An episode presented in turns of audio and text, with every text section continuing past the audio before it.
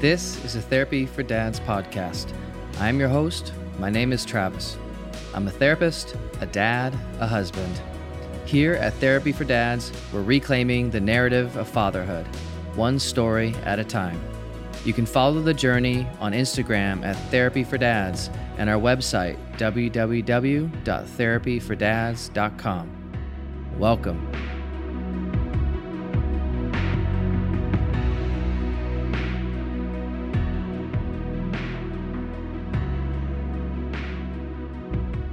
And so I could definitely second what you said, that I think a big issue is that lack of conversation. Yeah, I didn't always, and this is why I give this advice, you know.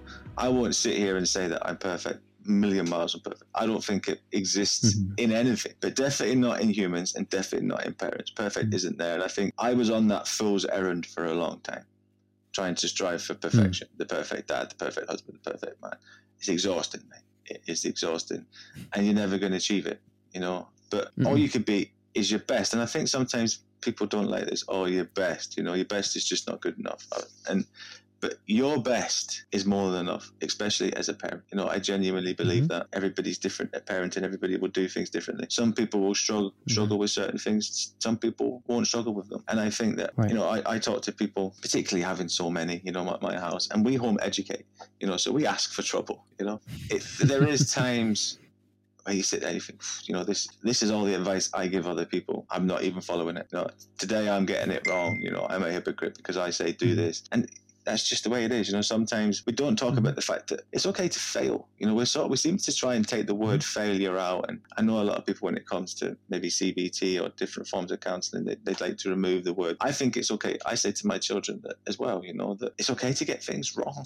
You know, as long as you mm-hmm. you give it your best and you you fail, that's okay. That's fine. That's a good lesson to learn, because more often than not, you maybe won't do that again. And that's parenting. Mm-hmm. You know, I've learned things the hard way. And I talk about this, and people always raise an eyebrow, but we um we don't have set bedtime. I think we've had this conversation before. Mm-hmm. It would be difficult in my house anyway, because the different age gaps, you know, we would be starting bed at six o'clock and finishing at midnight if we did it so that everyone had a set bedtime, because they all go to sleep differently.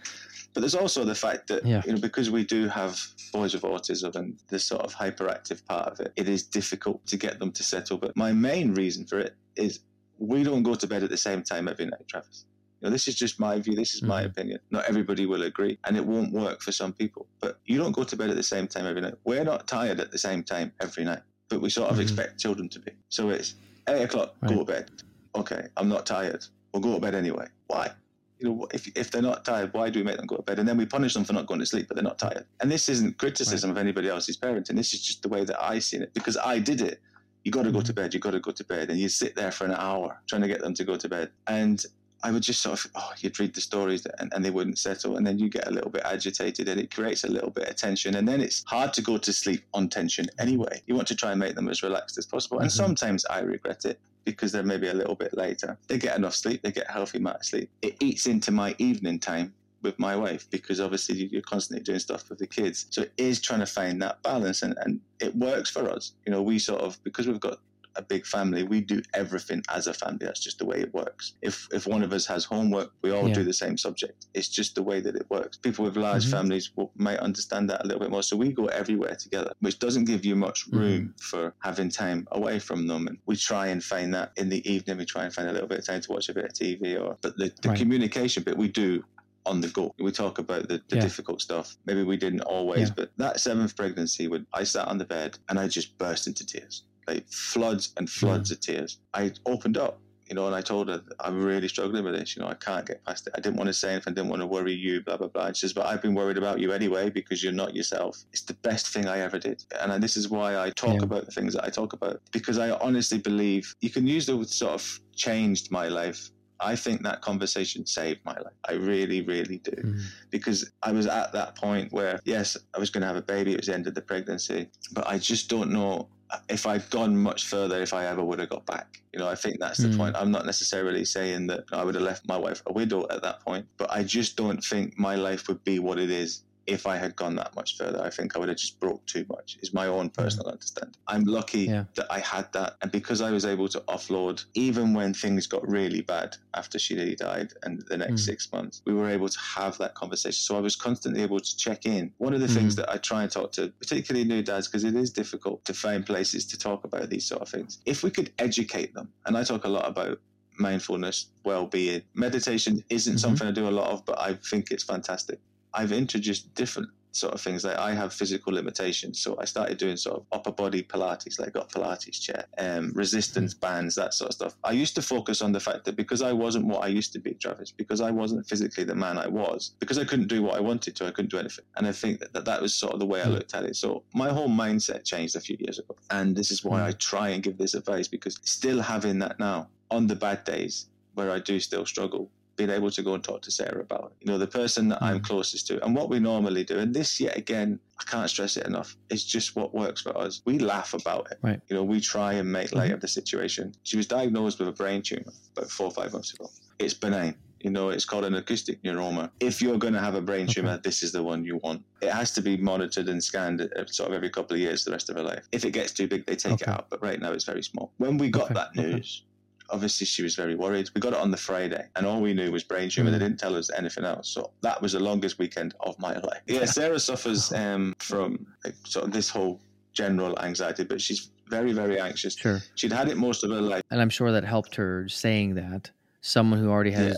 general anxiety disorder, which is I, I deal with that on a daily basis in my job. It's it, it could be really debilitating, and then you give someone news of, hey, you have a brain tumor, and then that's it. I'm, I would be spiraling, and I don't have general anxiety disorder. That's like a whole other level. I can't even imagine what was going on in her mind. Yeah, so, just spinning. So this this so this was the Friday evening. We talked about it, but on the Saturday, and this is not yet again trying to make this about me. On the Saturday, she she nipped out to get some shopping. Hmm. I thought I'm gonna I'm gonna ring one of my friends. I was really worried about myself. I couldn't even talk on the phone, right? And I'm not an emotional person. Real men don't cry. I was never one of them, even though I was in the army. I'm just mm-hmm. not that emotional. You know, I don't really cry that. Never used to anyway. It's just not something that was there when I get my children. You know, I love them. It's wonderful. I'm over the moon, but I don't cry. Mm-hmm. When I got upset, sort of at seventh pregnancy, and I was crying, I was really open up to my wife. Even she said, I've never seen you like this. I do it a little bit more now, but on that day, I couldn't even speak on the phone. Just couldn't stop crying. And what was happening, and we talk mm. about sort of trauma earlier on. I went straight back to that ward of the day she nearly died. Right. Flat. Like it just, instant. Just kind of just. Yeah. I was there again. Yeah, that's like P T S D. Yeah. That's and trauma. I thought, I can't. just can't can't comprehend this. So she was out for a little while. I gathered my thoughts, calmed down a little bit. She came home. We talked about it. And I thought the only way through this is we have to humour it, you know. And a lot of people would say that it's the wrong thing to do, but yet again, it worked for us. So when with Sarah's anxiety, we always had, we have a scale. I call it not to Lionel Richie, because obviously Lionel Richie dances on the ceiling, right? So when she came home, I said, look, on a scale of naught to Lionel Richie, where are we? And she says, oh, we're Lionel Richie. And then we just sort of laughed about it a little bit. And then And then she named it, and she, I won't say it on here, but it, C U N T. It's, it's a brain C U N T. Okay. That's what she calls it. So she doesn't say the word tumour. Sure. So it, it, so that's what she calls it. So we sort of laugh. And obviously, she wouldn't call it that in the hospital. Maybe she would, but I don't think so. And it, She it, should. She, yeah, she should, yeah. So it was just trying to find a way to cope. And, and that's what we do. You know, when, yeah. when things sometimes mm-hmm. get a little bit overwhelming, and like when, when all the boys play up at once, which does happen, and you just sort of standing there thinking, gee, I, you know, I'd stop the world. I want to get off. I'm done. I'm finished. We just laugh, mm-hmm. try and find something to laugh about, or we, or we do something silly, or and that's sort of our coping strategy. You don't know that until you talk about it. You know, you, you can't just yeah. make light of a situation if you've never had that conversation, because that could be offensive, and you could injure your partner more. Yeah, and I, I've yeah. said this to lots of people. I love my wife more than anything in the world. Everybody would probably agree with me on that when mm-hmm. it comes to their wife. We are very close. We grew up together to a degree, because I think from sort of sixteen to twenty-one, you do your biggest growing, in my opinion, because you become the person you decide mm-hmm. to get independence, and we did that together. We've got that friendship first, which I sort of talk to people, talk to my boys about it. You know, you hear it quite a lot, but I think it's very important. It is mm. just, if we experience this, what what can we do? And what I did wrong is, because I loved my wife, when she was struggling with her mental health, I thought loving somebody and supporting somebody was the same thing. It's not. And that's something that I try and sort of express when I talk to dads now, because what I would do as a man, very sexist, very, very sexist, I want to fix it. I'm a fixer. Mm-hmm. I want to fix this mm-hmm. situation. And what I learned right. the hard way is that's not my situation to fix. Mm-hmm. It's hers. It's my situation to support her. to get to the place where she feels better. What can I do to help you? What can I do for you? What can we do to fix this? And what I should have been saying is, what do you need? What do you need mm. from me? Rather than you tell yeah. me what you need me to do. Because in that time, she's that worried. She's on that. She's in that bad a place. She can't tell me what to do. Just mm. be there and tell her, you know, it's going to be okay. We'll get through this. Let's try counseling. Let's whatever. Let's try therapy. Let's try talking to me. Let's try whatever. I'm here to support you. You know, that that's what I'll do. And there mm-hmm. is a big difference. And I look back at it now and think that I did want my wife to tell me how to fix it, because I thought it was something that I'd done wrong. And that was just down to education, mm-hmm. Travis, because I didn't know any better. Yeah, and I think, Scott, a lot of dads, I've even had these moments too, is where we, we, we want to fix things, and it's at a good intention. And I think sometimes what we do is we get so fixated on the fix that we miss out. And I'm speaking from my experience and also working with just a lot of men, is we miss out on often the fix is just, for a lot of times, listening and being in the space of the pain, joining in with, and not, and that is the fix, meaning that's what our partner needs, is often just, how can I support you? What do you need? And which is a sh- it's a it's a mind it's a mind shift, because it's it's kind of not necessarily a tangible, like, I'm going to go build a fence. I'm going to go, right? Because we sometimes guys get stuck in that very tangible. I need something tangible to do to fix my hands or repair. I need to see it. And sometimes you, you can't see it. It's just, it's a feeling. It's a sense. And and so I want to totally second that, that I, I think you're right, that that's something we need to educate dads on is, and, and often when I'm working, even with couples, is helping the man typically say, being in that space and asking her, what do you need? Whether it's a hug. We often don't ask as men, because we often aren't asked as men, or we haven't been modeled as men to even ask that question. It's a foreign question, which I think a lot of guys, when I first talk to them about it, they're just kind of like, wait, what? That's it? That's the question? Because it's so, it's just not on the grid of, I never thought of asking that question. Um, and then they start to ask it, and then you start to see the shift. You start to see the change. You start to see the connection. And you're right. It's education. It's helping men, fathers, and, and moms be able to have that conversation and ask the question of, what do you really need right now in this moment? And then something else you spoke about, humor. And you're right, is two things on that. The comment is, one is always check with your partner what works for them, you know, and what works for you guys. Scott and your wife may not work for me and my wife. And you're so correct. So everyone, if you're listening, always talk to your spouse, your partner, with what works for them, because humor for one couple may not work for another couple, and humor in one moment may not work in another moment. And I think it's so great that you did that. I love the the line. I love the scale you, you guys came up with. Like, what a wonderful scale. And humor is powerful. I mean, it really truly is. It's a survival code. I always think of, in the book Man's Search for Meaning, by written by Viktor Frankl. It's a very powerful book. He was a Holocaust survivor, and it's his experience in the, in the death camps in Auschwitz. You know, fun story, but powerful story. And he said one of the ways that they survived was humor. Laughter was a way to cope with the amount of trauma they were undergoing. And it, it wasn't out of invalidating anyone's experience or anything. We all have a point where we kind of need a break from just everything and have this release, and laughter is powerful. It's so interesting you said that, that you and your wife were able to kind of laugh about this moment as a way of releasing the tension, releasing the energy in a different way, you know, on top of having those intimate conversations of, what do you need right now and how can I support you, and having that balance of laughing and having the moment of, oh, it's Lionel Richie, we, we need to let it go, because it's, it's releasing that energy, right? I mean, I'm guessing, does that fit? Does that no, sound mate, right for is, you? Is that kind that of... That is it, spot on. And it's, to be fair, a lot of the time, particularly when it's overwhelming, um, and it's it's constant, you know. And like I said, I'm not here to look for sympathy, but you know, there, there is life for everybody. You know, it gets complicated, it gets messy, and we always say that when you're in that moment. And I've got nothing against crying, like I said. I think it, mm-hmm. it helped me massively. I think a good cry is good for everybody. I think a good cry, or go into mm-hmm. a room and have a good shout, whatever it might be. I think, like you said, it's, it's letting it out and finding ways to do that. Mm-hmm. But for, for us, what works, not all the time, is you're either going to get really upset, maybe get a little bit emotional and cry, or we can laugh it out, and we'll aim mm. for the laugh it out. Mm. Sometimes you can't, you know, like if it's if it's grief, or if they're maybe struggling with, with something different. Like, for example, my wife lost her mother ten years ago. That mm. is one subject you never make later. You know, I'd never joke about that, because mm. it's just not right. And it's mm. she's, she struggled with the grieving process. I think that this yet again goes back to the time being a healer. I don't see it. I think, like I said, it, it gives you ways to cope, and it's maybe not as raw. But, you know, talking about her mum, what she does quite well is she talks about nanny and the nanny she was mm. to the boys. She struggles to talk about mm. the mum part, you know, and she can, she processes it her own way. Yeah. So that's a conversation that I don't need to have to know. We don't make jokes about that. But like you said earlier right. on, it, it is just sort of like, for example, she'll do the same to me. Like, we always have a laugh.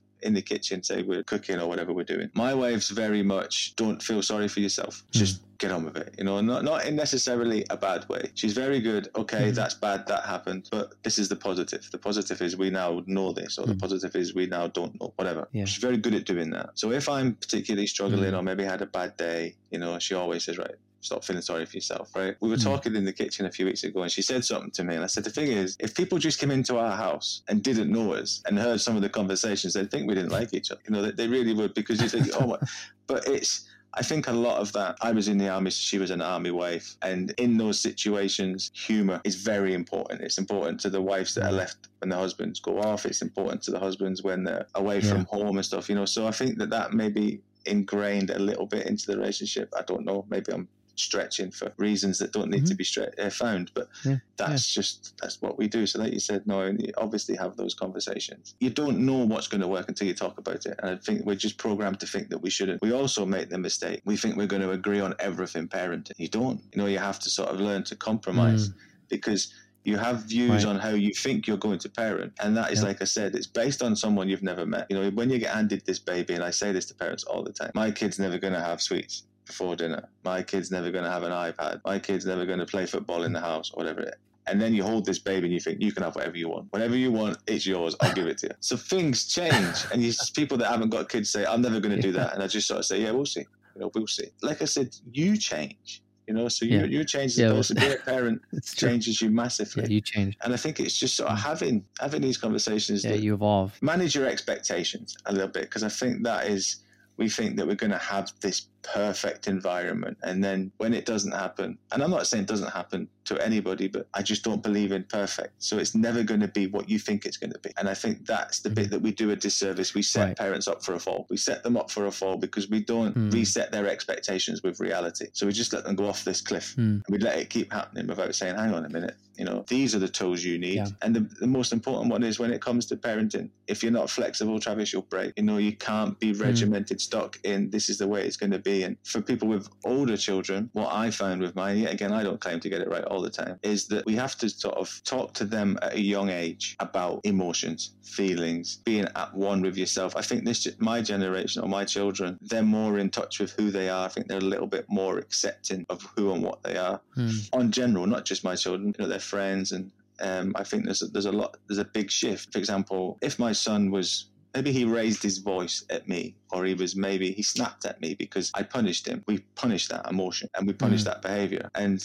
I'm not, yet again, not here to sit and say I'm a parent's next week, because I'm not. But when I looked at it and thought, that emotion's not wrong, Travis. Mm. They're allowed to be angry at me because I've took something off them, or I've told them off. Absolutely. And they didn't want to. They're allowed right. to be angry. It's how they present it that we need to work on, rather mm. than saying, because I'm the adult, I'm right, you're wrong. You can't feel that towards me because I'm your parent. And when I learned right. that, it was easier to have the conversation mm. about emotions, because I tried to present this strength. I'm the dad, I'm supposed to be strong. So I was telling my kids that nothing affects my dad. And what I mm. demanded from them was honesty, complete honesty above anything else. You know, if you've got a problem, you come mm. to me. If you've got a problem at school, you've got girl trouble, whatever it is, you come to me and you right. tell me and we'll fix it. They yeah. did that to a degree. I know they did. But how can you demand honesty when you don't give it? How can you mm. expect them to show wow. it to you when you don't give it in return? So when I said, hang on a minute, what I need to show my children is my vulnerability, my flaws, the fact that, yes, mm.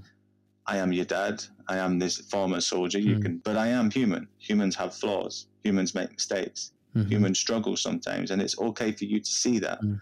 I know the relationship mm. changed when I changed that mindset, that wow. it's okay for you to see, because what it does is, it's the best lesson I'm ever going to teach them, in my opinion, that life isn't mm. easy. Life isn't fair. You don't always get what you want. And that mental health, or life in general, will bring you to your knees if you let it. Mm. And it can happen to all of us. We're all equal. None of us are immune from, right. from real bad mental ill health. It doesn't have to be a sign of who you are or what you are or what even happened to you. But if you don't respect it, it will punish you. It will punish you hard. Mm. And I think that we need to have these conversations. It starts in school, in my opinion, but, you know, parents can have it. And I think that, yeah, again, not everybody agrees, but I just believe that you can't demand something if you don't give it. And I think that then mm. it, it It's yeah. not the relationship. It's not the relationship that I thought. It's almost a dictatorship, because I'm telling them what to yeah. do, but I'm not doing it. And I thought I was yeah. doing the what I believe was the right way to parent. I gave my children space to talk about things that they were finding difficult. But by not showing them that I felt the same, by proxy, I'm telling them it's not okay to talk about these things. Mm. So you're almost a hypocrite, yeah. in my opinion, because I'm telling them to talk but not talking. So that's how I see it anyway. And that's part of the reason why I home educate, because I think this is the sort of stuff we should teach. Yeah. Oh, my, I mean, Scott, that is... I need to like quote that. I need not, not to sell it as a as a on a marketing thing of a T-shirt, but that, that is a powerful thing you said. Is, you know, how can we demand honesty if we're not willing to be honest ourselves? And I'm paraphrasing, I know that, but you're absolutely right. Is is it's modeling. We have to model what we expect or would like our children to do. If we're not modeling it ourselves, we can't expect that in return from our children, because they're looking at us and they're watching us more than what we say. Right? That, you know, as, what I know about how human behavior is is that we yes we listen to what what people say, and it's this cliche thing, but really actions, people's behavior is really what we pay attention to more so than what people actually say. We we listen, yes, but then we watch, is dad modeling what he's saying? Oh, dad's always not. So why the heck would I, right? That's what kids think. Why would I be honest if dad is saying all this, but he's the one who's quiet and reserved? It's like, oh, or dad, like Scott, Scott's actually, oh, he's talking to me. He's telling me he's struggling, which in turn allows them to be vulnerable, right? Because you're modeling vulnerability, which in turn, oh, I can be vulnerable too. I can talk too. And my dad, who I think is this perfect being, he struggles. Maybe I can talk to him. What a shift in your parenting it sounded like, of just this shift of, yeah. you know, relationship, you know, became easier, and you really see your kids come to you more so, and, and not, not perfectly, right? Nothing's perfect, but oh, it's, God, it sounds mate. like you saw a significant shift. Yeah, right? I mean, I don't want to sit, like I said, I, I don't claim to be father of the year, mate, not even close. But mm-hmm. I always tried, like, for example, when, when my first was born, I did the whole baby sling thing. So we're going back eighteen years.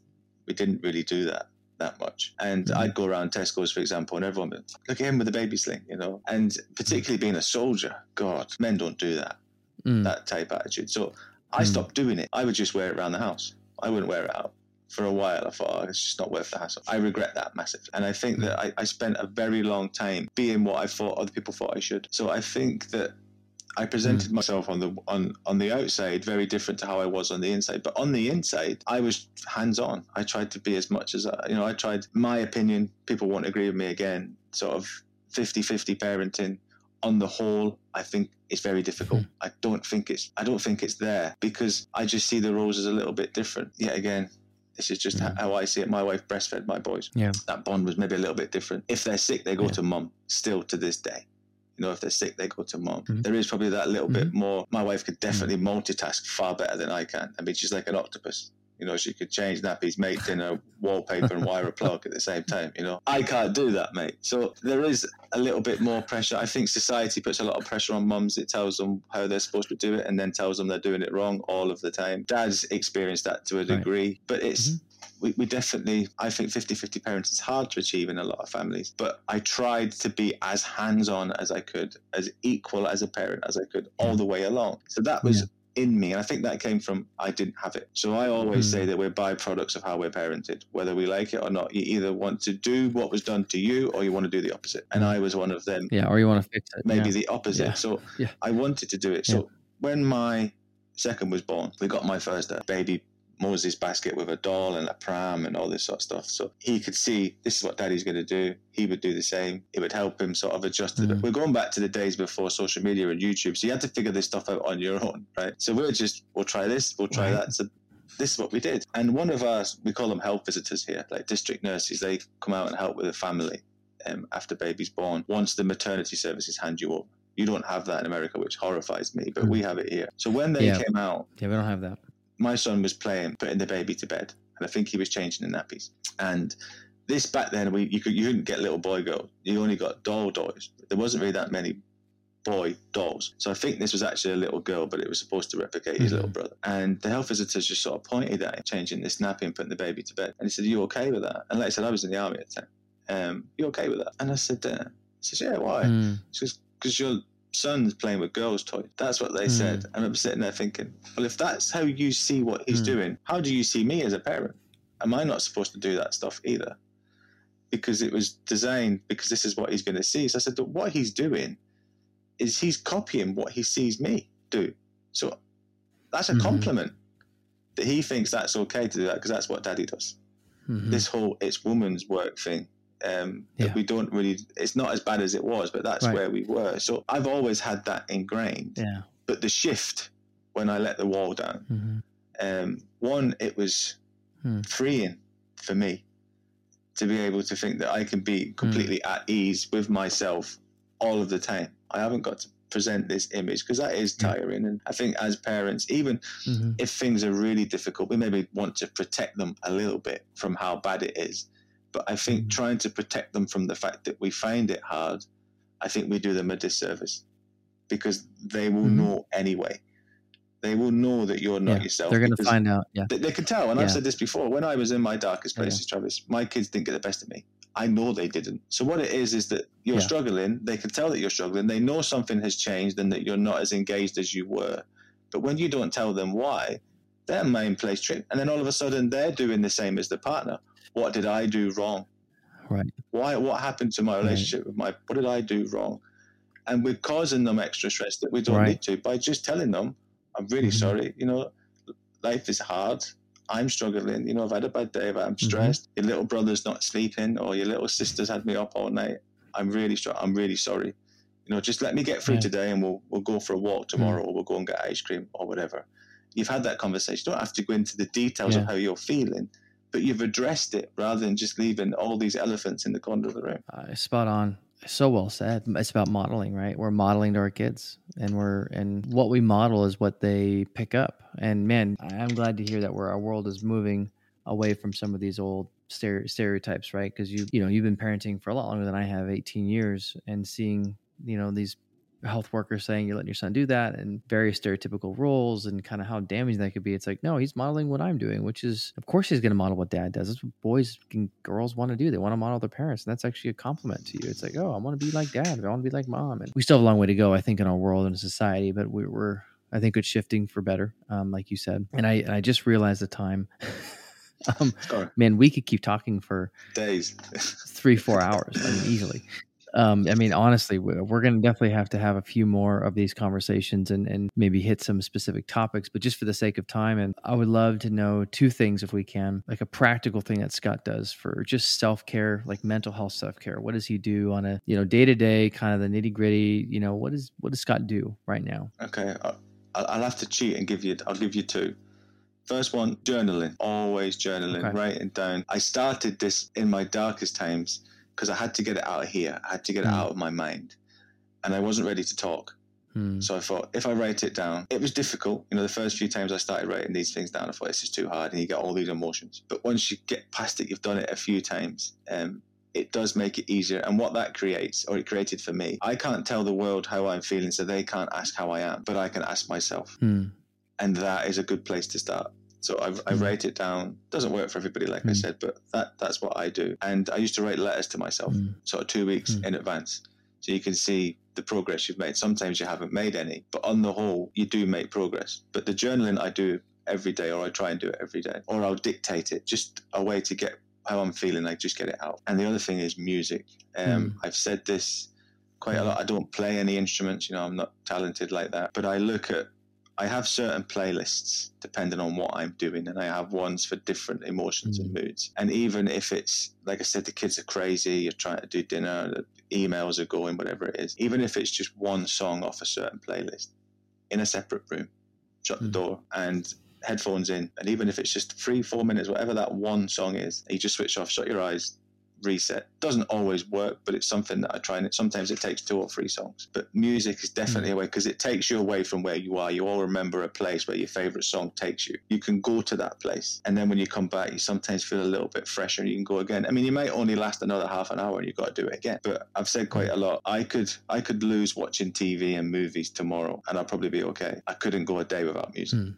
It's very important for lots of reasons. I just love music, but it is part of the therapy. So that's yeah. the two things that I do every day. Good. And I love to hear that, because they're so practical. And sometimes we, we, we kind of feel like start the conversation this way. Sometimes we think we need to do these grand gestures of self-care, but often it's in these small, you know, one minute here, thirty seconds here. Sometimes we get half hour. Sometimes we get longer periods, but it's this kind of moment by moment awareness of checking in with ourselves. of whether it's dictating to ourselves or speaking out loud or journaling or music is how are we doing in this moment? And it's just kind of these very practical, small things that we're continually doing that are kind of keeping us aware, uh, listening, paying attention, uh, verbalizing what's going on for us. So th- thank you for sharing that. I think it's really good for other men and women uh, who listen to this to hear that, hey, sometimes it's just in the just basic. It doesn't have to be complicated. It could be simple, but um, intentional and consistent, right? Like you said, I I journal every day, listen to music all the time, you know, finding those things that really work for you that engage you in paying attention versus distracting, right? Definitely.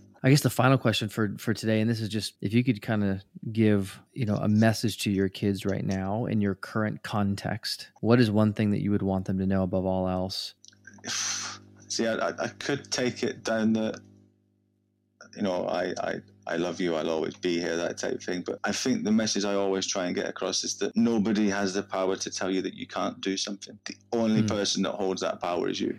They're the only person that can stop them achieving something. And don't let anybody tell you that you can't be what you want to be. I love it. Not even me. I don't yeah. even have that power. That's what I tell them. not, not even you. And what a, what a gift to give them is to to be clear with them. It's like, hey, you you you wield it. That's the one. That's like the freedom you have. You have that power. You control it. You wield that weapon, so to speak, internally. Wow. Well, Scott, man, it has been. I appreciate this. Amazing conversation, and there's so much here, so much gold, rich. Uh, wisdom and experience. We are definitely going to have numerous more conversations because there's so much that we could, we didn't even have time to unpack because there's just so much information and, but amazing information. Um, and again, experience from your real life, sharing your heart, your passion. You are clearly passionate about men and mental health and fatherhood and parenting. And I just bless you in the work you're doing in the U K and to keep doing what you're doing and to keep speaking up, which I, I don't think you're going to not do. So, you know, father to father, man to man, keep doing what you're doing. So I think we need more men like you in the world and to do what you're doing for mental health, fatherhood, parenthood. It's definitely needed. So I thank you for doing the work you're doing over there and, and man, blessings to you and your family. And again, thank you for jumping on and sharing your heart. And uh, we will definitely talk soon. Thanks, right? Mate, I appreciate that. And Zach, same to you. Zach, same to you for everything you're doing, mate. Keep going. Thanks for joining and listening today. Please leave a comment and review the show. Dads are tough, but not tough enough to do this fatherhood thing alone.